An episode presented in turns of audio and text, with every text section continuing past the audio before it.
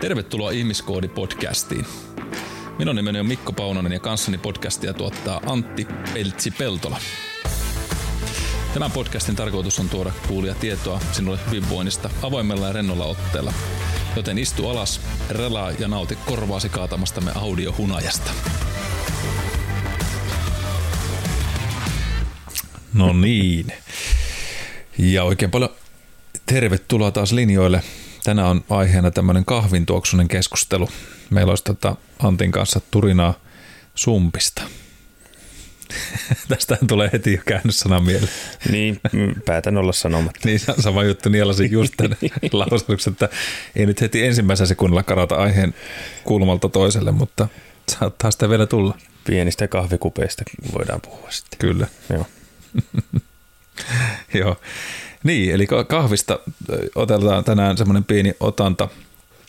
Tuossa jossain vaiheessa, kun tätä aihetta tongin, niin mietin, että minulla on jotenkin tämmöistä numero kiinnostus on jostain syystä tullut, että mietittiin tuossa viimeksi, että kuinka monta hyötyä otetaan yhden, mistäkin aiheesta, niin nyt mietin kanssa, että mitä, että otanko top 7 hyödyt kahvin vai 9 vai 14, mutta sitten me totesin, että en viiti.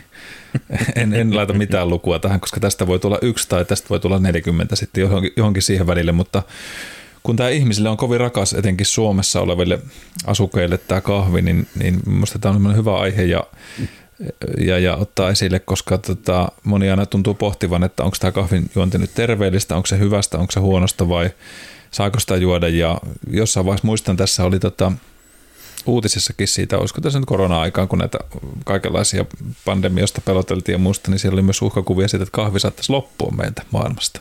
No se olisi kyllä ihan kauheita suomalaisille, jos kahvi loppuisi. Kyllä se henkinen harakiri varmaan siinä vaiheessa valmis. Ja, ja sitten siinä oli, itse asiassa oli mielenkiintoinen dokkari, siinä oli tota, näitä keinotekoisesti kehitettyä kahvilaboratoriossa, että ne kasvatti, nyt muista mikä se oli tämä, mutta tämmöistä niin kuin, ei tässä kahvi, no siis kaikista oli otettu kahvipopugeeneja, mutta se oli tosi jännä, ne viljeli siis kahvin, Joo. kahvin tota, ja se tuli ihan, ihan aidoksi, aidoksi mauksi siinä, että se oli mielenkiintoinen, mielenkiintoinen juttu, ja ne testasi sitä toimittaakin sitä, että haistaa ja maistaako sitä kahvia, niin sanoi, että ei siinä huomannut eroa, sitä eroa millään tavalla.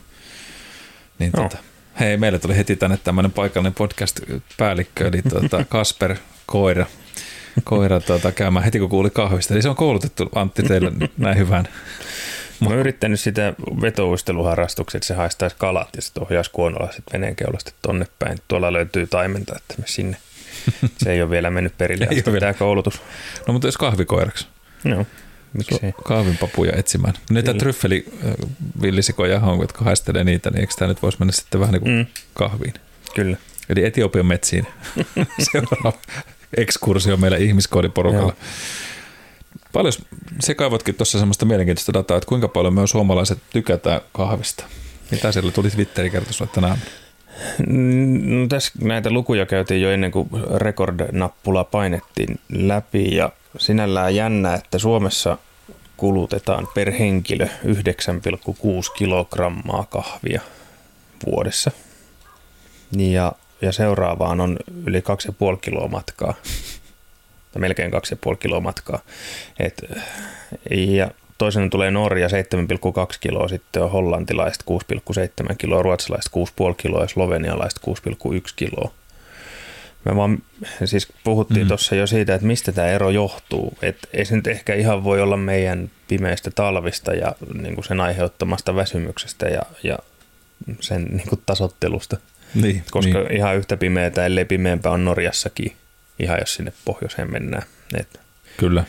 Et Finnmarkin lääni ja nämä on kuitenkin Suomen yläpuolella vielä, tai pohjoisessa, pohjoisempana kuin Suomi mm. kokonaisuudessaan. Onko tämä nyt sitten vain tapa, tapasidonnainen asia, että meillä on tämä kahvittelukulttuuri, että aina kun tullaan kylään, niin otatko kahvia? Ei mua varten tarvitse keittää, mutta jos itsellesi, niin kyllä minäkin voin yhden kupin tyyppiset.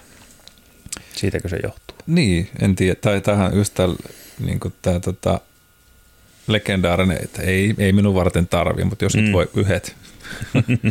Muistan itse asiassa tästä, tuli mieleen tämmöinen äärimmäinen pettymys, kun tämä on just koulutettu tämmöiseen, että no ei nyt tarvii. Ja muistan nuorena pojan kloppina, kun oltiin käymässä yhdellä tota, sukulaismummelilla ja, ja tota, sitten se kysyi siinä tota, että no otatteko, otatko, otatteko Mikko ja oliko, oliko tuo veli siinä mukana, mutta kuitenkin, että otatko, otatteko pullaa ja muuta. Sitten että no ei nyt tarvi. No ei sitten. Sitten saatte sen pullan pois pöydästä Oho. ja saatiin, niin kuin, se, se, teki ihan tahallaan, mutta vitsit oli semmoinen, että voi paska. Yleensä se on sitä, että no ota, niin, ota, ota, ota niin, niin, kuitenkin. Ota kyllä, kyllä. Kuitenkin. Että ei mietkä, että tämmöinen kaino, niin kuin, että no voihan miettiä, ehkä taustalla siis oli tämä kommentti, mutta sitten kun mm. ei, ei älä, että no ei sitten, pisti pullan kaappiin, niin sitten että no voi saakin. että pitipä lipsauttaa ja siinä meni mahdollisuus siihen. Ja olen jatkuvasti kärsinyt pullon puutoksesta nyt sitten nykyaikana. En enää kieltäydy, jos tulee semmoinen, mutta se oli toisaalta semmoinen hyvä opettava ajatus myös siitä, siitäkin, että no miksi et sanoisi, että tekee mieli. Se on mm. se, tietenkin se kohteliaisuus käyttäytyminen meillä varmaan se ensimmäinen, että pitää, että ei mietitty. Vähän sama mm. kuin kehut toista mm. ihmistä, niin no ei tässä nyt oikeastaan mitään tehty, mutta kolme maailmanmestaruutta just voitin vaan, että mm. just, just se ajatus. Mutta se tapa, tapakulttuuri on niinku äärimmäisen vahva ja se on jännä, miten se on iskostunut niinku hyvin syvälle, varsinkin vanhemman ikäpolven. Mm. Et muistan esimerkiksi yhden ensihoitokeikan, muista onko mä tätä tässä yhteydessä kertonut, mutta myös hyvä esimerkki siitä, miten ihminen reagoi eri ihmiset eri tavalla järkytykseen. Vanhempi mieshenkilö oli mennyt elottomaksi ja ei meidän apu auttanut, hän kuoli ja siinä oli hänen puoliso, semmoinen ehkä 85-90-vuotias mm. rouva sitten omaisena paikalla. Ja kun hänelle sitä asiaa sitten mentiin kertomaan, että näin surullisesti nyt kävi, niin hänen niin kuin suurin harminaihe oli se, että hän haluaa meille kiitokseksi keittää kahvit, mm. mutta kun hänellä ei ole mitään mitä tarjota. Ja sitten se meni se mummokolus siellä niitä pakastimia läpi, että eikö täällä ole nyt kuivakakkua tai pullaa tai mitään niin kuin jemmassa. Että mm. Kun ei ole. Voi kauheita, anteeksi kauheasti pojat, kun mulle ei ole nyt mitään tarjota. Oli se niin kuin hänen päällimmäinen huoli, vaikka Kyllä. ollut 70 vuotta melkein naimisissa ja puoliso makaa kuolleena olohuoneen lattialla. No, se on joku shokki ollut päällä. Jonkinlainen shokki, mutta sieltäkin niin kuin taustalta tuli, että mihin niin kuin rutiineihin sitä tarttuisi, kun järkyttyy. Mm. Niin vieraita – pitää tarjota kahvit. Kyllä. Ja kahvin kanssa pitää olla jotain nisua sitten tarjolla. Mm. Aika hori. Mutta on just nimenomaan se, että, että, että, että kun ihminen menee niihin tiettyihin, olkoon nyt stressistä kyse tai tuommoinen äärimmäinenkin stressi, niin mm. puhuttiin joskus siitä, että miten rutiinit on tärkeitä meille. Niin tuossa taas just tullaan tuohon, että se on se ensimmäinen juttu, että niin. on jotain nyt tässä, että eihän näitä voi jättää näitä niin, hoitohenkilöitä niin. nyt ilman kahvia tässä tilanteessa. Että on, se, on se hurja toi, toi, tilanne. Ja kyllä tuo pakettimäärällisesti, jos miettii tuota kilomäärää, niin kyllä me jaksetaan syödä. Ja kun se kuitenkin täytyy miettiä myös silleen, että eihän väestöstä on se tietty kollektiivi, mikä sitä kahvia mm, juo kuitenkin, kyllä. että, että eihän lapset tätä juo ja muuta, että jos me ja tässä vielä siihen aikuisväestöön ja siitä tiettyyn ikäryhmiin, niin kyllä sitä menee paljon. Että. Mm, ja myönnän, kyllä. että kyllä me oma korteni kannankin kokea tyytyväisenä. Että, et, et, ja siihen liittyy, niin kuin, tässä puhuttiin ennen kuin pistettiin nauhria päälle just siitä, että itsekin on siirtynyt kofeiinittomaan kahvia osittain, Ihan senkin takia, että me tykkään kahvin mausta ja aromista ja, ja näistä, mutta et välillä on kun ei sitä välttämättä tarvitse piristysvaikutuksia. Varsinkin mm. illalla, kun tykkää sitten joskus ottaa iltakahvin, niin kyllä me tykkään sen sitten mieluummin ottaa kofeiinittomana, koska huomaa, että se jonkun verran vaikuttaa kuitenkin sinne unen, unen ja unen laatuisuuteen sitten itsellä. Mm. Eli ole tosi väsynyt, niin on ihan sama mitä juot, että ei, ei mene, tota, ei mene kyllä unet mutta puhutaan tästäkin kyllä tuossa matkan varrella, että mitä kaikkea tämä kahvi nyt sitten nimenomaan sitä, että mitä hyötyä sitä on, mutta myöskin, että mitä haittoja sitä on. Se on kuitenkin, niin kuin, vaikka se nyt onkin tietyllä tavalla terveystuote, niin ei se aina välttämättä niin ole. Ja sano vaan. Noista annoskoosta vaan sitä mietin, että siis minkä takia suomalaiset niin paljon kuluttaa kahvia, niin voisiko yksi syy olla myös se, että jos mietit vaikka meet Italiaa ja juot kahvin, niin mm. sitten se on se espresso tai cappuccino tai joku tämmöinen Kyllä. pieni kahvi. Kun taas suomalainen menee niin eipä nyt ainakaan omassa ikäpolvessa tule mieleen, että kukaan olisi koskaan tarjonnut niin kuin kupista, jolla on tassi. Mm. Semmoisesta mm. pienestä, mihin menee Kyllä. se desi noin. Se on aina se arabian teemamuki tai isompi. Niin se on. Tai, tai sitten jos niin kuin koulukaveri aikoinaan tuli mulla kyllä, että onko kahvia tarjolla, että on just keitin pannullisen, niin se kaivoi semmoisen puolentoista kilon suolakurkkupurkin, minkä olin pessy jääkaapin tai tuolta kuivauskaapin ylähyllyltä ja kaato koko pannullisen sinne suolakurkkupurkkiin ja joi onnellisena kahvia siitä kurkkupurkista. Että annoskoot on myös varmaan yksi selittävä tekijä tuohon. On, on, joo. Niinhän se oli itse asiassa tänä aamuna, pistin tuossa postauksen Instagramin storiesikin omasta kahvikuvaa, niin se on kahden puolen desin kuppi. Mm, ei ja, se mitään tuoppi. No ei ollut tuoppi, joo. joo. Se, siitä, siitä nyt en sanonut pointseja sitten kyllä, mutta, tota, mutta tunnistan minullakin muutaman ystävän, joka juo toimimaan tuopista kahvia. Että, joo. Ja, ja, se on totta, että meillä ei ole toi, no on se pikkuhiljaa rantautunut just näiden eri kahviloiden kautta tämä tämmöinen fiinimpi, voisiko sanoa, että ehkä sitten fiinimmästä, mutta on se totta, että jos menet vaikka Espanjaan tai Italiaan tai muualle ja pyydät sen kahvin, niin se, heillä on se espresso se kahvi. Sitten mm. sun pitää se amerikaano-versio pyytää, että hei no, saako tämän niin viisi kertaa sanoa, että mitä ihmettä. Tämän, no. tämän samaisen kaverin kanssa oltiin aikoinaan Portugalissa ja roadtripillä ajeltiin autolla siellä ja huoltoasemalta hän meni tilaamaan kahvia ja ja ne annokset oli just vähän pieniä, niin hän tilasi muistaakseni kymmenen espressoa ja pyysi laittamaan ne niin kuin limonaadi tämmöiseen pahvimukiin, neljännesin pahvimukiin. Kyllä se katsoi huulipyöreänä se huoltoaseman myy, että mitä helvettiä tuo oikein haluaa. Onko tuo ihan, on suomalaista. Onko tuo ihan järissä? joo, joo. Joo, ja siis tota, tähän tuli mieleen, että yksi, yksi selittävä tekijähän tässä voisi olla tosi outonakin sivu, sivujuonteena, niin meillähän on kuitenkin ME-hyppää ja Vilma Murto olemassa tuolla listoilla. Mä olen kuvaa menestultu seiväsypystä. Tiedätkö, miten tämä voisi liittyä siihen? En. Meillä on muuten semmoinenkin muuten kuin Pentti Nikula ollut aikana ME, ME-hallitsija 1960-luvulla. Eli meillä on näitä seiväsihmisiä ollut, jotka vaatii jonkunlaista kimmosuutta toki seipäältä, mutta pitäisi ne itsekin vähän ponnistaa. Mm.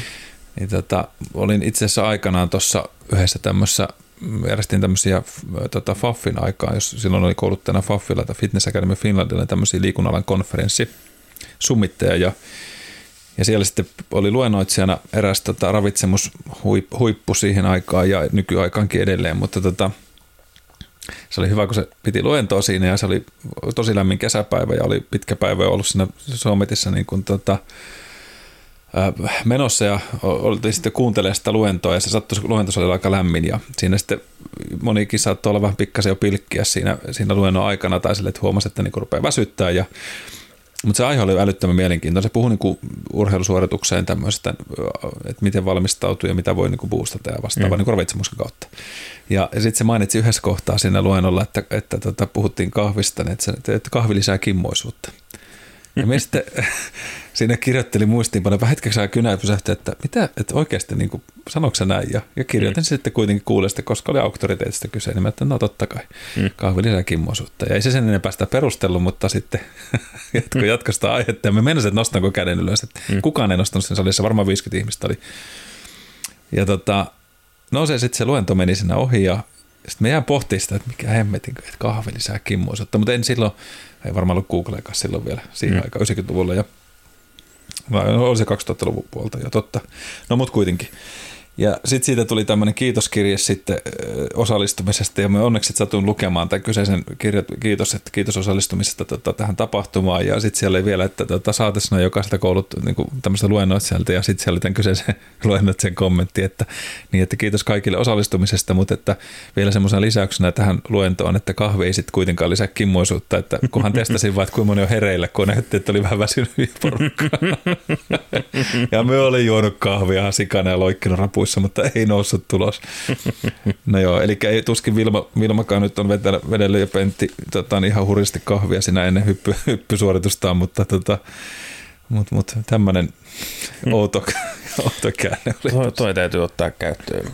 joo, se rimaa Meet koululla luentoa tai jotain ensiapukurssia ja sitten alkaa porukka pilkkiä, niin heittää joku ihan absurdi faktan sinne ja katsoa, että hoksaako kukaan? Joo, siis me, me on käyttänyt tätä pahoittelut kaikille opiskelijoille, ketä on tässä kouluttanut parinkymmenen vuoden aikana tuolla PT- ja liikunnalan puolella, mutta me on välillä näitä käyttänyt, että heittänyt mm. jotain niin aivan niin kuin absurdia ja katsonut, ku, kuinka moni niin kuin nappaa. Ja sitten sit se on hauska huomata, että siellä osa, niin kyllä nämä vaan sauhuu. Ja se, se niin kuin miettii, että pysähtyyköhän kukaan oikeasti hetkeksi aikaa miettii, että mitä me just tuossa lipsaa. Ja kyllä me sitten tietenkin sen sanoi jossain vaiheessa, mm. että nyt ottakaa pari sivua taaksepäin, että tämä ei oikeasti niin kuin nyt ollut no. fakta ja, ja näin. Mutta se on niin kuin hauskaa ollut huomata, että ja sitten joillekin saattaa olla, että hei, sanot se Mikko oikeasti näin, että en, että hyvä, tai niin kuin sanoin, mutta hyvä, että olette kuulolla, että tota, osaa myös arvioida sitä kuulijan juttua. Mutta olen aina kyllä pitänyt huolta, että on korjannut mun omat niin, niin, niin. harhani. Väär, vääriä mielikuvia. Ei, mutta joskus on ollut tällainen, vähän testannut kuulijoita, että kuis käynyt. Nyt me ruvetaan sitten pikkuhiljaa paljastelemaan nämä parinkymmenen podcastin kaikki testit täältä, että mitä kaikkea lauristu. Ei kyllä täällä on yritetty pysyä aiheessa, niin kuin varmaan olette kuullutkin. No vaan aiheen verran on menty. Mutta hei, kahvista vähän historiikkia vielä. Tuossa puhuttiin jo nyt kuitenkin siitä, että, että tuota, niin tämä Suomi on kunnostautunut tässä 2000-luvulla aika kunnolla olla kärkikastissa kahinoissa tämän kahvin kulutuksen suhteen ja toivotaan, että se tältä maapallolta ei nyt vielä lopu ja jos loppuskin jollain määrin, niin pystytään sitten ainakin varmistaa semmoinen jatkuvuus sille, koska kyllä pauski sitä tarvii. niin tota, ilman, että ei, ei, ei, meitä ei siis sponsoroi mikään kahvi, kahvi tuota, valmistaja vielä. Mutta joo, läht, lähtisin on siis vähän kuin kaivelin, tämä voi olla kyllä paljon kauempaakin, mutta tuota, Etiopista olisi lähtö kahville ja se olisi jo 1800-luvun kantturoista. Etelä-Eurooppalainen kahvihan on aika tu- suosittuakin täällä ja, mm. ja varsin varmasti niin kuin, siis tämmöinen legenda olisi olemassa, että tämmöinen tota niin, vuohipaimen nimeltä Kaldi olisi löytänyt kahvin 800-luvulla ja sen niin olisi huomannut, että tämä hänen vuohet on syönyt sitä niin kuin tämmöisiä, sitä papuja, ne on niin kuin, näitä hedelmiä niin kuin tämän tietyn puun juurelta ja se huomasi, että ne on älyttömän niin kuin energisiä yhtäkkiä nämä hänen omat hoidokkinsa. Ja sitten se oli kokeillut tota itsestä, että no hetki, kun ne jättänyt kuolevan tähän, niin testaanpa itse. Ja se huomasi, että hän sai sitä niin kuin energiaa. Ja sitten se oli saanut myöhemmin niin tämmöisen huomioon niiltä paikallisilta munkeilta, siellä, jotka oli sitten ruvennut valmistaa sitä enemmän.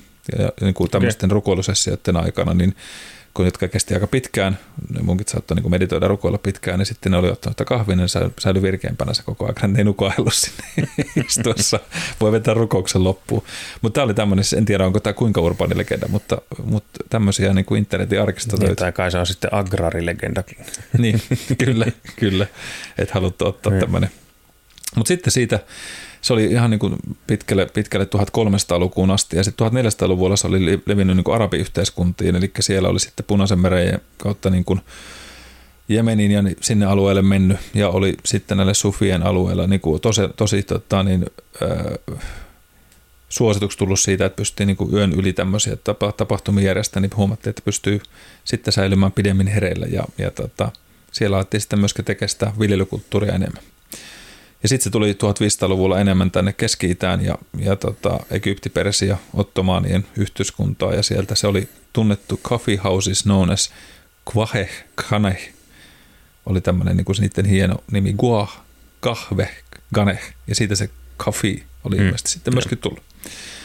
Ja niillä oli tämmöisiä coffee houseja, jossa oli sitten ollut tämmöistä sosiaalista tapahtumaa, musiikkia, intellektuaali oli tämmöistä ajatusten vaihtoa ja sitten poliittisia keskusteluita. Eli siellä oli alkanut tulla tämmöinen kahvittelukulttuuri näköjään sitten myöskin mukaan. Eli se kuuluu osana tämmöiseen palaverikulttuuriin. Ja sitten vasta, hei, vasta sitten tuli tänne Eurooppaan 1600-luvulla. Suomalaiset on varmaan ottanut sinne jo heti kärkisi, kärkisijoja. Mm. Meille, meille kahvia tänne Savoon. Ei tainnut vielä silloin olla Savoa, mutta tuota, Venetsiassa on ollut 1645. Ja sitten tuota, Englanti ja Ranska on ollut siellä sitten niinku kärkimaita siinä puolessa. Ja tota, se oli vähän tämmöinen herrojen herkku. Eli sen hinta oli kuitenkin vähän kalliimpaa, kun se ei taas tuotu kaukaa, niin se ei ollut mm. ihan tämmöiselle rahvalle, Totta kai. rahvalle tarkoitettu. Onhan niitä teekutsuja, hän on järjestänyt tietysti tämmöiset brittikulttuuria kauan aikaa, mutta mm. siellä se varmaan ollut jopa, jopa sitten isompikin. Ja siitä sitten on mennyt näin niin kuin ainakin tämmöisen tietyn tieteen mukaan, niin on ollut niin kuin sitten 1600-1700-luvulla tuonne Espanjaan ja Portugaliin ja Brasiliaan. Ja Brasilia alkoi sitten ottaa tämmöistä valtaa maailman suurimpana tuottajana 1800-luvulta aina 1900-luvun asti. Se on ollut niin kuin tämmöinen tuottajamaa sitten siellä. Ja sitten myöhemmin on varmasti myöskin tämä Etiopia nykyisinkin. En ole katsonut niitä lukuja, että mitä tämmöistä kahvintottomaat, mutta kyllä Brasilia ja Etiopia taitaa suurimmat olla siellä kärkikasteissa, mutta tota, sitten tuli tämä, myöskin nämä tämmöiset instant coffee, miksi ne tota, pikakahvit. Mm. Niin täällä 1900-luvun, 2000-luvun aikana, että se on ollut semmoinen espresso-laitteisiin ja muuhun niin soveltuva ja alkanut sitten tulla tämmöistä, nyt jos lähdetään katsoa esimerkiksi tätä meidän kahvikulttuurista, että kuinka paljon niitä erilaisia kahveja ja kahvimiksauksia nykyisin on, niin ei niistä enää pysy itsekään käreillä. Että se on, ei. Se on hurja määrä. Mutta saa nähdä, mihin tämä tästä menee. Mutta siis mielenkiintoista on, että se on siellä jo kyllä kauan aikaa sitten ollut, just jos tällaista sunkin tuota tarinaa tähän, tähän muoriin liittyen, että, että se kahvi ja nisu oli se juttu, niin onhan se ollut niin kuin kulttuurillisesti tuolla jo hyvin pitkällä juuret. On, on. On ja siis tämäkin tapahtuma oli, oli tota, joskus 2010 tai jotain tämmöistä, niin että onhan tämä rouva niin kuin ollut, joka sitä kahvin puutetta tai pullan puutetta kahvin kanssa kirosi, niin hän on kuitenkin nähnyt saarivallan ajan Suomessa. Mm, niin just. Et sitä sukupolvea. Että on syntynyt Suomen suuri ruhtinaskunnassa. On se kyllä huikea miettiä, mm. että miten kaikki toi. Ja siis mietin just tuossa omaakin, omaakin tota, mummoa, niin, niin hän on nyt kohta liki satavuotias ja mm. kun sitten kelaa sitä historiaa taaksepäin, niin on se muuten melkoinen matka, minkä ne on elänyt ja mitä kulttuurimurroksen on nähnyt tässä mm, matkavalla. Mutta kahvi on säilynyt silti. ja hän edelleenkin juo kahvia. Josta tullaan itse asiassa nyt siihen, että jos mietitään näitä hyötyjä, miksi, miksi sitä kahvia nyt kannattaisi juoda, ja niin kuin sanoin, että puhutaan nyt myös vähän niin kuin sekä että hyödyistä ja haitoistakin on hyvä, tai en tiedä, että haittoja voi ajatella, mutta siis semmoisia asioita, mihin on hyvä ottaa sitten aina pikkasen, pikkasen tuota niin, sellaista tuota, huomiota. Niin kognitiivinen toiminta on yksi semmoinen, eli se kofeiini siellä kahvissa niin parantaa sitä val- valppautta ja huomiokykyä ja sitten myös tämmöistä kognitiota, eli päättelyyn ja, ja aivo, aivojen tämmöiseen rat- ongelmanratkaisukeskeisyyteen olevia asioita, eli piristää. Totta kai niin kuin sitten kofeiini löytyy muustakin tuotteesta kuin kahvista, mutta nyt kun tämä kahvi on meillä tämä keskeinen juttu, niin niin tota, siihen, siihen on löydetty hyötyjä ja siihen käytetään tietenkin väsymyksen torjuntaa siihen keskittymisen parantumiseen. Toki tässäkin täytyy sitten myöntää se, että aina pitää muistaa se, että kun kaikille se kofeiini ei välttämättä sovi, että sitten jos mietitään, että haluaa siitä keskittymistä parantaa, niin voi olla, että joskus tapahtuu sitä ylistimulaatiota, eli mm. huomaat sitten totkin niin kuin aivan semmoinen tärinä päällä ja, ja, ja menossa, niin niissäkin on hyvä sitten miettiä, kuinka paljon ja missä määrin sitä kannattaa ottaa. Ja kyllä sitä niin kuin itse miettii just tämmöisenä palaverikahvit ja muuta, niin huomaan ainakin itse, että siitä on ollut hyötyjä. Mutta tässäkin sitten voi olla se tietynlainen niin kuin mieliala – fiilis yhdessä, että se kuuluu rutiinina johonkin tiettyyn asiaan. Mutta niin kuin sanottu, tutkittua hyötyä sitä myöskin sitten on. Voidaan näihin vielä sitten ottaa pikkasen syvempi, syvempi sukellus, että mitä siellä tavallaan tapahtuu, mutta katsotaan, mennään tämmöinen yleislistaus nyt tässä vaiheessa läpi. Fyysinen suorituskyky on sitten taas toinen, eli vähän tietenkin jos ajatellaan sitä niin kuin mieli-keho-yhteyttä ja sitten jos kirkastaa sitä valppautta huomiokykyä, niin silloin taas reaktioaika ja muuhun on vaikutuksia, eli voi tehostaa fyysistä suorituskykyä lisäämällä adrenalitasoja veressä, eli valmistaa tavallaan intensiiviseen fyysiseen rasitukseen. Ja lisää tätä rasvan hajotusta, vapauttaa rasvahappoja käyttöön polttoaineena. Ei nyt kuitenkaan ihan valtava radikaalisti, mutta aina pienikin puusti on hyötyä. Ja tosi itse asiassa maraton tapahtumissa niin näkee välillä sitä, että siellä esimerkiksi henkilöt, jotka lähtee ennen maratonia, ottaa viisi minuuttia ennen lähtölaukausta – saattaa ottaa pienen espresson tai vastaavan siellä, että, tai sitten ottaa ihan puhtaasti jotain semmoista urheilujuomaa, missä on kofeiinia. Hmm. Niin vähän antaa pientä boostia sinne elimistöön ja osittain liittyy heillekin varmasti siihen rutiini, rutiiniin, mutta sillä saadaan pikkasta meidän kehon metaboliaa sitten valppaammaksi. Ja espresso itse asiassa, sehän on vähempi kofeiinisempaa kuin tuommoinen suodatinkahvi, mutta kun se tulee nopeammin puristettuna, mutta kuitenkin sieltä sitä pientä tujausta sitten saa. Maratonille itse asiassa on nähnyt kyllä monenlaisia kavereita ja sankareita erilaisilla boosteilla, että on niitä hurjimpia nämä, jotka on juossut koskenkorvan voimallakin kuulemma sen läpi, että luoja sentään. Mie en varmaan löytäisi maaliin siinä vaiheessa, että kymppikilosen kohdalla Paunon olisi hävinnyt jonnekin mettään joku, että alkoholitoleranssi ei varmaan riitä siihen, että missä mentäisiin. Tota, no, hyötyjä lisänä on sitten tietysti tämmöinen Antioksidanttien määrä, siitä on ollut paljon tässä puhetta viime aikoina myöskin, että, että sillä on nähty paljon vaikutuksia sinne, että, että kun siinä on sitä antioksidanttimäärää, toki täytyy taas muistaa, että laadullakin on väliä, että mistä sen kahvin nyt sitten otat, että, että kyllä tässäkin niin kuin monessa muussakin asiassa, niin siihen laatuun olisi, jos nyt näitä asioita hyötyä me tästä antioksidanttipuolelta, niin panostaa siihen, että, että kalliimpa, kalliimpi voi olla ehkä joskus tässä parempi, että se alkuperä... Ei juhlamokkaa niin, ei, ei välttämättä. Voi se, en tiedä kuinka hyvä antioksidanttipitoisuus siellä olisi, mutta, en minäkään. mutta tuota, muistan itse asiassa semmoisen, olin aikanaan eräällä liikuntapaikassa töissä ja, ja tota, nyt en sano suoraan kelle terkkuja, mutta ihan loistava, loistava pomo oli mulla siihen aikaan. Ja, ja tota, jos satut kuuntelemaan tätä, niin, niin, niin terkkuja sinne, mutta se oli hyvä hetki, kun siinä oli vähän tiukempaa aikaa sitten tällä kyseisellä paikalla. Ja ja kaikesta piti säästää. Ja, ja yksi sitten oli semmoinen kuin kahvi, mistä sitten päätettiin siinä hetkessä säästää. Ja muistan, kun tulin siinä aamu, aamuvuoroon ja siinä sitä aamuvuorossa kuului meillä se kahvinkeittovastuu, että pistetään kahvi porisee, kun tulee aamun ensimmäiset asiakkaat sinne. Ja siinä aamulla sitten kävi aina tämmöinen tietty yksi, yksi tota, kohtuu raamikas kehonrakentajakin sillä treenaamassa. Ja muistan, kun me katsoin sitä kahvia, että ei hitsi, että nyt on se meidän juhlamukka täältä hävinnyt, että on tullut semmoinen kohtuu halpa kahvi, mm. kahvi tuota tilalle. Ja Mä muistan, kun me avasin kahvipaketin semmoinen kitkerä haju tuli oikeasti, että ei hyvää päivää, että tätähän muukin pitää tässä aamulla ryystää. No keitin urheasti ne kahvit siinä ja sitten eikös tämä kyseinen kohtuu raamikas ja tullut sinne sitten paikalle ja se otti sitä kahvia. Mä muistan ikuisesti sen kommentin, kun se, se menee istumaan sinne pöytään ennen kuin se lähtee sitten salille ja nappaa sen kahvin ja ensimmäisen hörpyä. Sitten se näkee se ilme, että hyi saatana, mikä, miltä tämä maistuu, että mitä sä oot Mikko keittänyt, me tiedätkö kädet hikoille, siis, että ei tämä minun vika ole, että ei näistä nyt saa tämän parempaa puristettua. Ja, ja, ja tota, sitten me näytin sitä pakettia, että eihän tätä kuraa voi kukaan juo, se kaatoi sen viemäri ja lähti sinne salille vähän tu, tu, toki ei nyt onneksi minulle, mutta mutta tuota, niin, taisi sana lähteä sitten kyseisen, kyseiseltä henkilöltä muun muassa tälle omistajalle, koska se, se tota, seuraavalla viikolla tuli lavalle takaisin juhlavuokkaan no. meille sinne, että ei, ei se, sitä jää aika iso määrä sitä kahvia käyttämättä. Mutta kyllä sillä sitten, kyllä se maumaista. Ei, Joo, ei se... onhan siinä niissä selkeitä eroja. Kyllä. Mutta tosissaan nämä antioksidantit auttaa neutraloimaan kehossa olevia happiradikaaleja, eli tätä hapetusstressiä pyrkii vähentämään. Eli sillä on tämmöinen antioksidanttinen vaikutus. Ja tästä ollaan puhuttukin tästä antioksidanttitoiminnasta silloin myöhemmissä podeissa, niin ei nyt oteta tähän sitten tärppiä siitä, mutta se on yksi tutkimusten mukaan, joidenkin tutkimusten mukaan kahvi on yksi suurimmista antioksidanttien lähteistä länsimaissa ruokavaliossa. Kertooko se enemmän kahvihyödyistä vai meidän ruokavalion niin. huonoudesta? No just tätä meidän sanoa, että, tota, että tässä, tässä on myös semmoinen pieni hälytysvalo siihen, että jos ajatellaan sitä, että jos, jos toi on se meidän paras lähde sille, mm. niin olisi ehkä syytä katsoa sen lautasenkin, että kyllä se pitäisi jostain muualta löytyä, että värejä, värejä lautaselle lisää.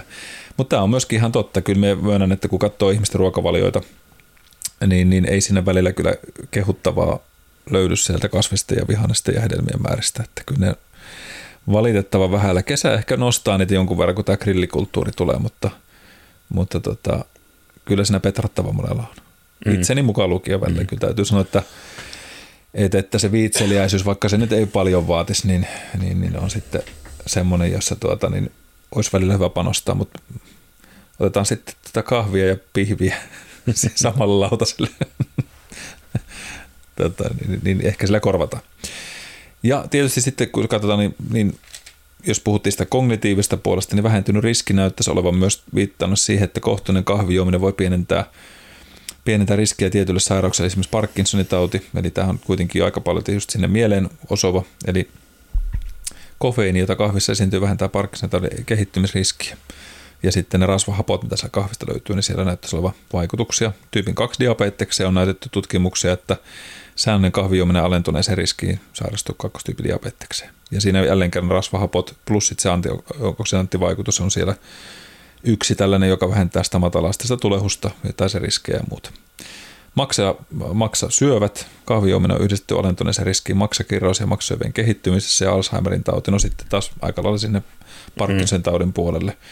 Uh, mutta tässä on hyvä muistaa just se, että nyt kun puhuttiin niistä haitoista, niihin mennään tuossa myöskin mukana, niin Ähm, jos ajatellaan vaikka Alzheimeria ja Parkinsonin tautia, niin niitä, taas löydetään paljon unitutkimuksella liittää siihen tauproteiiniin ja, ja tota, amyloidiplakkien muodostumiseen aivoissa, joka taas on linkkinä siihen, että sulla on esimerkiksi syväunen ja remunen määrä koko aika riittämätön.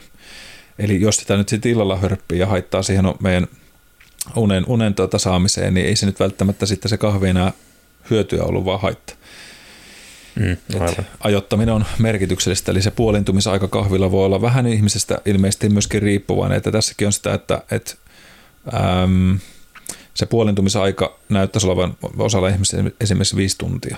Eli jos otat sen 20 milligrammaa sinne, sinne tuota verenkiertoon kahveen, niin se on 10 vasta viiden tunnin päästä, ja sitä taas viisi tuntia, niin se on 5 milligrammaa, ja tarkoittaa sitä, että se voi edelleen olla stimulantti sulle, mm. jopa 15 tunnin kohdalla ei näe kovin suuri, mutta just sen takia esimerkiksi usein suositellaan, että, että se kahvi nautittaisiin siellä iltapäiväkahvit kahden aikaa ja jos ajatellaan, että mentäisiin kympiltä nukkumaan, niin ei olisi enää sitten ainakaan se vaikuttamassa sinne paljon.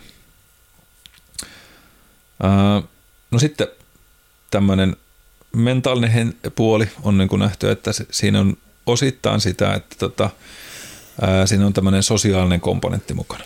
Eli vähän niin kuin puhuttiinkin tästä, että siihen usein tulee, että no istahan tonne, istetaan tämä vähän pöytään ja pöytellään mukavia. Niin kyllä siinä on sellainen, sellainen tuota, vaikutus sinne, että sillä selkeästi niin tuota, voi olla semmoinen positiivinen mielialakin johtava, vaikka se ei suoraan sitä mikään mielialalääke olekaan, niin mm, mm. sosiaalinen puoli yhdistyy meillä. Kahvi yhdistää, yhdistää monia, monia tota, tämmöisiä sosiaalisia tapahtumia. Mitäs tulisi mieleen, mitä haittaa löytyisi meillä lisää? No ainakin diureetti se on, minkä eli virtsan eritystä lisää. Ja, ja sen, sen huomaa, tai huomasi varsin hyvin esimerkiksi silloin, kun tuolla koululla oli töissä. Hmm. Niin se oli sitä, että kotona menee kaksi kuppia aamulla ennen kuin lähtee töihin ja sitten ensimmäinen tauko on kympiltä kahville 12 lounalle peräkahvit siihen kahdelta kahvitauko, taas kahvia, sitten kotiin ja sitten huomaat himassa, että ai helkutti on puhunut koko päivän enkä ole muistanut ihan riittävästi juoda. Ja, ja hirveä päänsärky, kun on, on nestehukka kehittynyt vaivihkaa päivän aikana. Kyllä. Se on varmaan ensimmäinen, mikä mieleen tulee. Ja sitten toki se tuli vaan ne vuohista mieleen, että kun ne veteli niitä kahvimaroja, niin kävikö niilläkin hirveästi pärisemään, että semmoisia hyperaktiivisia vuohia siellä.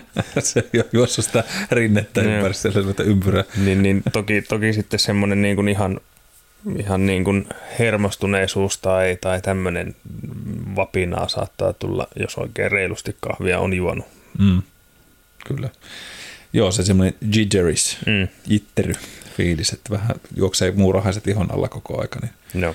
Kyllä se levottomuus on varmasti siellä. Ja, ja diureettina, joo, se on niistä nyt sanottu, että se ei niin diureettina kun joskus muistan, kun oli tällainen, että, että jos olet kupillisen kahvin, niin pitäisi ostaa vasten kaksi kuppia vettä, vettä mm. että se niin kuin korvaa, niin ei se onneksi, sitä näyttäisi jäävän enemmän nesteenä kokonaisuudessaan kehon kuin mitä se poistaa, mutta se lisää kuitenkin sitä poistamista. Ja sitten mm. jos ajatellaan vaikka, että urheilee tai liikkuu paljon muutenkin hikoilee sitten kahvia juo, niin kyllä siinä sitten helposti käy niin, että sitä vähän niin kuin yli, ylikin just mm. nimenomaan diureettisoi sitä kehoa, niin kyllä ihan, ihan noita, noitapa on. Ja, ja tuosta otitkin jo niin kuin pari, pari tuosta putata, niin negatiiviselta listalta tai haittalista pois. Ja sanoinkin tuossa jo sen, että se, se unettomuus tai unen, unen tuota, taas ne vaiheisiin vaikuttaminen on yksi juttu. No sitten just tämä, että liikaa kun saa, saa ja voi, joku voi olla hyvin kofeiniherkkä ihminen, niin sitten se voi olla tämä tämmöinen kahvi aiheuttaa sitä levottomuutta ja rauhoittomuutta, eli ei suinkaan paranna keskittymiskykyä mm. siinä tilanteessa. Et se on sitten hyvä, hyvä myös sitten huomioida, että onko tämä nyt itselle välttämättä hyvästä. Niin, hyvin yksilöllisiähän me ollaan, ja toki sitten siinä on myös se, että eri lailla kehittyy toleranssi toisille kuin toisille. Kyllä. Että Juuri näin. Voi olla, että se munkin aamunen kaksi kuppia on se, että pääsee niinku perustasolle. Niin, tavallaan, joo, joo. tavallaan ei, että ei. keho on jo niin tottunut siihen kofeiiniin. Kyllä, ja se, se ei niin kuin yli, ylisyötä sitä asiaa. Ja sitten tämä on just sellainen asia, mistä ainakin itse jossain vaiheessa oli, hyvin piti olla tarkkana, kun on herkkä toi vatsa, vatsa niin ruoansulatuksen kannalta, niin voi aiheuttaa esimerkiksi sitä, että ärsyttää vatsalaukkua. Hmm. Se, se tota, kahvi siellä ja se aiheuttaa sitä esimerkiksi tämmöistä tota, närästystä sitten, niin on hyvä sitten rauhoittaa varsinkin sellaisena hetkenä, jossa huomaat, että jos on stressi korkealla ja reagoit vatsalla, niin sitten jättää se pikkasen poispäin. Ainakaan tyhjää vatsaa eteenpäin mm. sitä, sit sitä kupillista kahvia. No addiktio on tietysti just tämä, että, että jotkut on sanonutkin siitä, että se, se semmoinen tuota, kun vierottuu kahvista, niin alkaa tulla päänsärkyä tai väsymystä tai ärsyntymistä, niin kyllä mä ainakin itse on välillä tehnyt sen testin just, että okei, enpä ota kahvia tänä aamuna, niin tuleeko päänsärky. Ja joskus muistan tämän, kun mullekin oli vähän toi sama kuin sinulla, että se kahvia meni ihan niin kuin 5-6 kuppia helposti päivän aikana, niin kyllä siinä rupesi tulee sit sitä, että tuli semmoista pientä päänsärkyä ja muuta, niin me totesin, että okei, tähän me en halua jää kuitenkaan riippuvaiseksi, että vaikka tämä nyt on mm. sinällään vielä terve riippuvuus, suhde johonkin kahviin, että voisi olla huonompiakin vaihtoehtoja, niin tota, sitten totesin, että okei, tätä pitää pikkasen tuoda alaspäin. Ja nyt huomaat semmoinen ja vähän sama kuin sulla, että yksi puolitoista kuppia ehkä kahvia aamulla, keittää sen kolme pannu, kupillista siitä, niin se menee se puolitoista mukia itsellä. Ja sitten lounaalla tulee otettua, ja sitten jos maistuu se kahvi, niin sitten me menee sille kofeinittomille linjalle kyllä loppupäivästä. Ja sen, sen huomaa, että se niin kuin toimii. No sitten tota, jotkut tota niin, tutkimukset on sanonut sitä, että, että luun terveydessä sillä voisi olla huonoa, eli se voi aiheuttaa tuota kalsiumin absorboimista poispäin kehosta, eli se sitoo sitten kalsiumia, jos sitä hirveän paljon sitä kahvia joisi. Nyt taas sitten tietysti pitää katsoa isoa kuvaa, että kuinka paljon sitä kalsiumia tai D-vitamiinia ruokavaliosta, jotka kahvia maidon kanssa ja niin edespäin, että voiko nämä sitten kumota toisiaan. Mutta, mutta voi olla tämmöinen vaikutus sitten myös luuston terveyteenkin, josta nyt vetes, en osaa sanoa, että mikä toi määrä on, että kuinka paljon sitä pitäisi sieltä tankata, mutta, mutta jos nyt osteoporosin riskiä on ja esimerkiksi ruokavaliossa näyttelee aika heikolla tavalla kalsiumin ja D-vitamiinin saanti, niin sitten ja, se, ja kahvia vedetään ihan hurjana, niin pitää tehdä joku D-vitamiinin kahvi, niin sitten, mm. sitten tota, voisi olla jotain. Aina reilusti maitoa kahvia. Kyllä. Mukaan.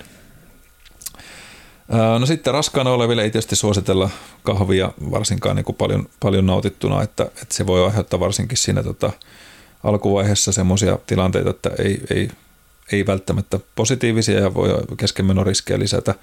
No verenpaine, jos on tämmöistä tuota, niin, verenpainetautia olemassa tai kohonnutta verenpainetta, niin sitten voi lisätä tuota, niin, väliaikaisesti sitä kohon, kohonnutta tuota, painetta siellä, eli sitä pitäisi maltillisemmin sitten käyttää, käyttää niissä tilanteissa.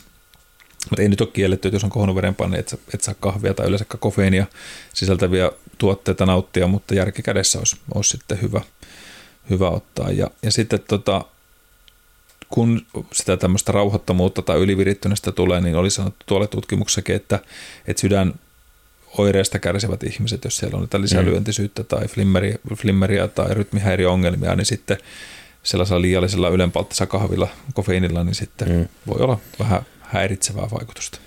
Joo, ja sitten siinä voi tulla vielä kertaan, kertaan tunnevaikutukset sillä, että vaikka joku SVT-esiintyminen, niin usein liittyy stressiin. Mm, kyllä. Ja no, juot liikaa kahvia, valvot, nukut huonommin, juot enemmän kahvia, että pysyt hereillä ja sitten sit tulee semmoinen niin kuin kierre ja hmm. voi sitten helpommin. Siinä on niin kuin useampi komponentti, joka herkistää sitten vaikka rytmihäiriölle.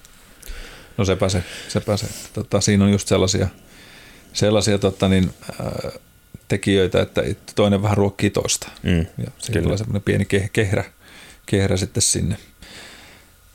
Joo, no tota, mm, muutamia juttuja vielä sitten, kun puhuttiin tuosta tosta, tota, niin, niin kuin vähän syvemmälle menemistä, että mikä siellä sitten tavallaan niitä asioita tekee. Jos nyt halutaan vähän ronkkia tämmöistä pientä hifistelyä, niin, niin, niin ää, esimerkiksi mikä tämä kognitiivisen puolen juttu on ja minkä takia siellä on sellaista Alzheimerin taudin eh, ehkäisemistä, niin siellä on tämmöinen BDNF, eli Brain Derived Neurotropic Factor, on tämmöinen proteiini, joka nimenomaan suojaa meidän aivojen neuroneita, eli näitä tämmöisiä synapseja ja hermosto, hermostoratoja siellä. Ja nämä tutkimukset, osa tutkimuksesta, esimerkiksi tämmöinen Laurent C. et alin Effect of Caffeine of Different Types of Memory and Executive Function in Old Age, neurobiologian tämmöisessä julkaisussa oli ollut siitä, että se nostaisi näitä PDNF-tasoja, ja sen, sen takia, kun se suojaa sitä neuroverkkoa meidän se aivoissa, niin se sitten suojasi myös näiltä tämmöisiltä muistisairauksilta. Toki näitä PDNFn tasoja voidaan nostaa monella muullakin tavalla kuin sitten tällä pelkällä kofeinilla, mutta yksi syy nyt vaikka siihen, että miksi sitä kahvia voisi kohottaa aivojen terveydelle, niin voi olla sitten yhtenä hyvänä syynä. Ja tietenkin sitä kokonais, niin kuin puhuttiin jo, niin kokonaisterveyskäyttäytymistä pitää kuitenkin katsoa, että ei se kahvi pelasta, jos siellä muuten hapotellaan mm. niitä aivoja mm. sitten miten sattuu. Se olisi mielenkiintoista tietää, en, en tiedä, onko tutkimusta tehty siitä, että onko vaikkapa niin kuin väestötasolla esimerkiksi jos suomalaiset juo 9,6 kiloa kahvia vuodessa, slovenialaiset 6,1 hmm. kiloa, hmm. niin onko jossain samassa suhteessa esimerkiksi Alzheimerin taudin tai Parkinsonin esiintyvyys väestössä? Niin, että vähän kahden niin, eri, eri niin kuin kansan välillä, joilla on aika erilainen kulutustottumus kahvin hmm. suhteen. Joo, to, tota olisi mielenkiintoista niin kuin katsoa ja tonkikki joskus, tai, tai hmm. löytyykö tästä tämmöistä dataa. Niin, niin, Kyllä varmaan joku sitä on keksinyt tutkia, mutta... Hmm. Ei ole tullut katsottua nyt, mutta tota, mm. toi voisi olla ihan hauska, hauska olla tota, katsoa. Ja, ja, ja olisi aika makea huomata, että jos se olisikin näin, niin mm. sitten se meillä kohta 18 kiloa kahvikulutus vuodessa, kun jengi rupeaa tankkaamaan, tankkaamaan kunnolla. Niin, ja sitten kun sen joku iltalehti uutisoisi lööpissä, että, niin. että näin on, niin sitten vaikka eihän sillä välttämättä suoraan suhdetta Niin, niin kyllä. Joo, sitten se tota, blokkaa tämmöisiä adenosiinireseptoreita, jotka on nimenomaan, siellä on semmoisia tota, psykoaktiivisia yhdisteitä, jotka niin kuin tekee tämän blok- blokkaakseen. Ne adenosiinireseptorit on niin kuin yhdistettynä tähän niin kuin aivojen prosesseihin, just näihin tota, välittäjäaineisiin. Ja se tota, taas lisää niin kuin, suojaa tälle Parkinsonin ja Alzheimerille. Ja tota, koska sillä sitten taas dopanin tasot ja glutamaattitasot sitten pystyy toimimaan paremmin. Eli siellä on tämmöinen blokkaava efekti sillä myös mukana. No sitten puhuttiinkin tästä, tästä antiinflammatorisesta, eli tulehusta lieventävistä asioista siellä, niin se on ihan mielenkiintoinen. Ja mainitsin tuon beta-amyloidi plugin siellä, niin tota, se myös niin kuin näyttäisi osan tutkimuksen osalta niin siitä, että tota, tämmöinen Journal of Alzheimer Disease – julkaisu, niin siellä oli tästä, että se estäisi näitä beta muodostumista. Eli vähän voisi sanoa karkeasti, että jos puhutaan sydänverisuonitaudeista ja, ja puhutaan tästä vaarasta vaikka saada veritulppariskiä tai mm-hmm. näitä, niin aivoissa tämmöinen samanlainen tapahtuma, jos tämä nyt on tosi paljon oikastu siihen, mitä se beta on, mutta se on kuonaa ja semmoista tahnaa, mikä siellä on, ja sitten kun meillä tässä on se aivoissa tämmöinen lymfaattinen järjestelmä, joka toimii yön aikana ennen kaikkea tehokkaasti, eli putsaa niitä meidän putkistoja korvien välissä, niin, niin tota, tämä nyt on sitten yksi syy, että sillä saattaisi olla tota, yhteyksiä tämmöiseen. Ja sitten tota, ää, tämmöistä ää, ehdotusta on ollut myös tutkimuksessa, että kafe, niin kuin kofeiini voi vähentää tota, toksisten proteiinien, muun muassa tämmöisen alfa-synuklein tota, muodostumista, joka taas jälleen kerran menee sinne, sinne tuota, niin Parkinsonin, Parkinsonin tiskiin niin sanotusti. ja tota, Tuo oli mielenkiintoista niin katsoa, että kyllä siellä tosi paljon on tutkittu näitä ja kyllä siellä on vaikka, vaikka mitä vieläkin tästä voisi luetella, että siellä on tämmöinen AMP-level-taso, niin kuin amppi. Tota, se on semmoinen fosfodisteriaasi, jota, jota tulee, ja se on nimenomaan lisäämässä just näitä tämmöistä ää, ää, niin kuin aivojen terveyttä ja muuta. Että kyllä täällä paljon on katsottu sitä niin kuin sisältöä, mitä on tutkittu, että kuinka paljon tämä aivojen terveydellä on vaikutusta. Ja kyllä me uskon, että nämä kaikki yhdistettynä on just nimenomaan se syy siihen, että, että sillä on tiety, tietynlainen suoja-efekti sitten omalta osaltaan näissä hommissa. Ja ollut mielenkiintoista tavallaan miettiä, että, että mihin, se niin kuin, mihin kaikkeen tämä kofeini pystyy sitten hmm. sukeltamaan meillä. Ja, mutta niin kuin sanottu, vaikka puhuttiin painohallinnasta tai voi puhuttu keskittymisestä, tota, verenpaineen vaikutuksesta ja muusta, niin, niin riippuen siitä määrästä taas, niin voidaan ajatella sitä silleen, että se tota, niin määrä, määrä on se vaikuttava tekijä ja, ja jokainen voi vähän arvioida sitä sitten itselleen, että onko tämä nyt sitten semmoinen, semmoinen asia, mistä kannattaa huolestua, että käytänkö liikaa kahvia tai en, en että onko se enemmän sosiaalinen tapahtuma vai, vai tota, aiheuttaako se mulle just sitä, että jos nyt vaikka huomaat, että yöunet on ollut vähän heikollaan, niin suosittelen ottamaan koppia. Sitten kyllä itse asiassa kofeinitonkin kahvi maistuu yllättävän hyvälle. Oletko Antti muuten maistellut? On joskus maistunut ja jäi miettimään, että eipä se kofeiini itsessään taida niin kuin, maistuuko se, tuonko se siihen varsinaisesti makua mm. siihen kahviin, että enemminkin se on se paahtoaste ja, ja miten sitten, mikä kahvilajike ja Kyllä ja, ja mitä kaikkia öljyjä ja aromeita siitä just löytyy, että sehän sen makun tekee. Mm. Maun tekee, ei suinkaan ehkä se kofeiini. Joo, koska en, en, en myöskään itse ole sitä havainnut sitä eroa ja olin yllättynyt positiivisesti mm. siitä, että, että, että tavallaan kun mietin, että okei, tykkään kahvista, no otanpa kofeiinittoman version. Olen siis kokeillut ihan jauhatettuna olevaa ja sitten tämmöisenä kuivattuna pikakahvina, niin, mm.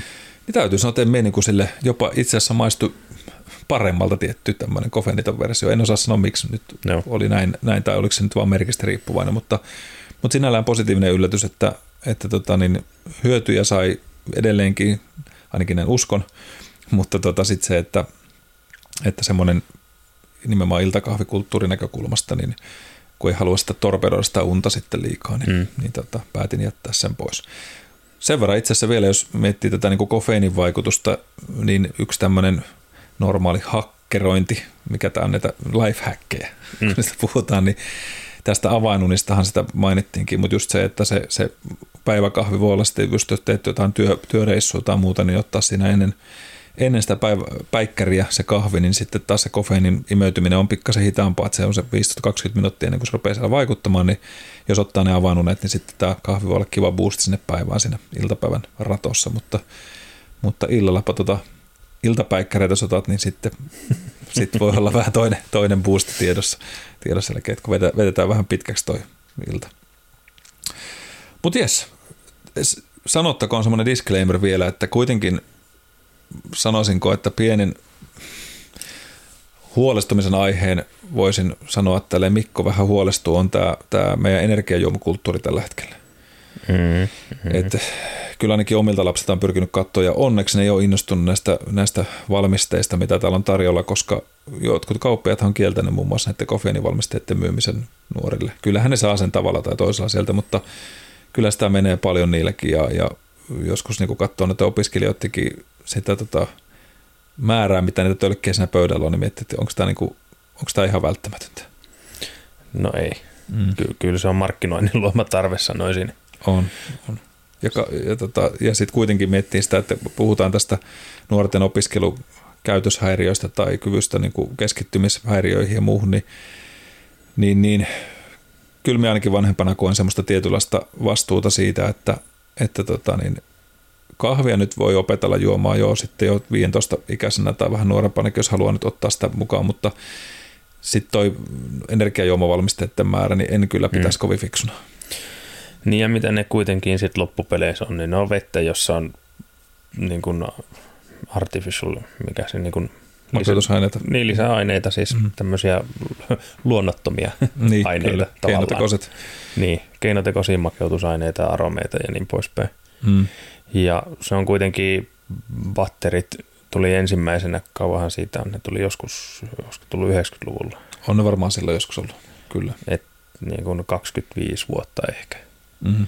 Niin ei siitä mitään pitkän aikavälin tutkimusdataa vielä ole, että miten ne vaikuttaa vaikkapa mm. nyt kehittyviin aivoihin tai, tai, tai hyvinvointiin yleisellä tasolla. Kyllä. On ja, se... ja kun siinä ei ole pelkästään se kofeiini, siinä on paljon muutakin niissä. Mm. Joo, joo, ja sitten se, se kuitenkin just, että, että kyllä se niinku, no ne sloganithan siellä on keeps you going ja mm, mitä mm. näitä nyt on ollut, niin, tota, niin kyllä pienissä määrissä jo ihan ok, tiettyihin tarpeisiin voisi ottaa, mutta en ainakaan just nimenomaan, kun nähnyt näitä omienkin lasteni, jotka tuolla niin kuin ala-aste tai alakoulu, yläkoulu ikäisiä vielä on, niin siellä niin kuin jo alakoulussa käyttää jotkut juo näitä, mm. näitä niin kuin ihan jo aika huomattavia määriä, niin oho, muistan vaan, kun siis oma poitsuni tuli kaverin luon tästä, tästä niin oliko vuosi aikaa, sanoi, että, että joo, että se joi tämmöisiä niin kuin just tätä energiajuomavalmisteita ihan älyttömästi, että ei hän uskaltanut maistaa niitä. Mä sanoin, ihan hyvä, että välttämättä maistakaan, että ei se mitään vaaraa ole, mutta just se, että ei kyllä iske niitä kotia raahaa, että on meitä sen verran tuota, terveys tiukkis näissä asioissa, että tota, et, ei ne ehkä niinku kuulu noille 10-13-vuotiaille vielä eikä sen nuoremmillekaan. Ei, ei, samaa mieltä. Niin, mutta tämmöinen pikku huolestuminen tähän loppuun, siihen on hyvä lopettaa. Mikko huolestuu täällä Antin kanssa. Joo, mutta hei, tota, ö, tässä nyt pieni kofeiinin tuoksunen hetki teille. Pistäkähän kahvit porisemaan ja pistää päivää, päivää käyntiin. Jos nyt oot sitten ilta, iltakahvijuoja, niin, niin, niin anna mennä hyvällä omalla tunnolla, jos tiedät, että pystyt nukkumaan oikein loistavasti, loistavasti tulevan yösi. Mutta, mutta tota, otetaan myökin tässä päiväsumpit ja lähdetään päivän askareisiin. Jes, tehdään näin. Ensi kertaa. Ensi kertaa.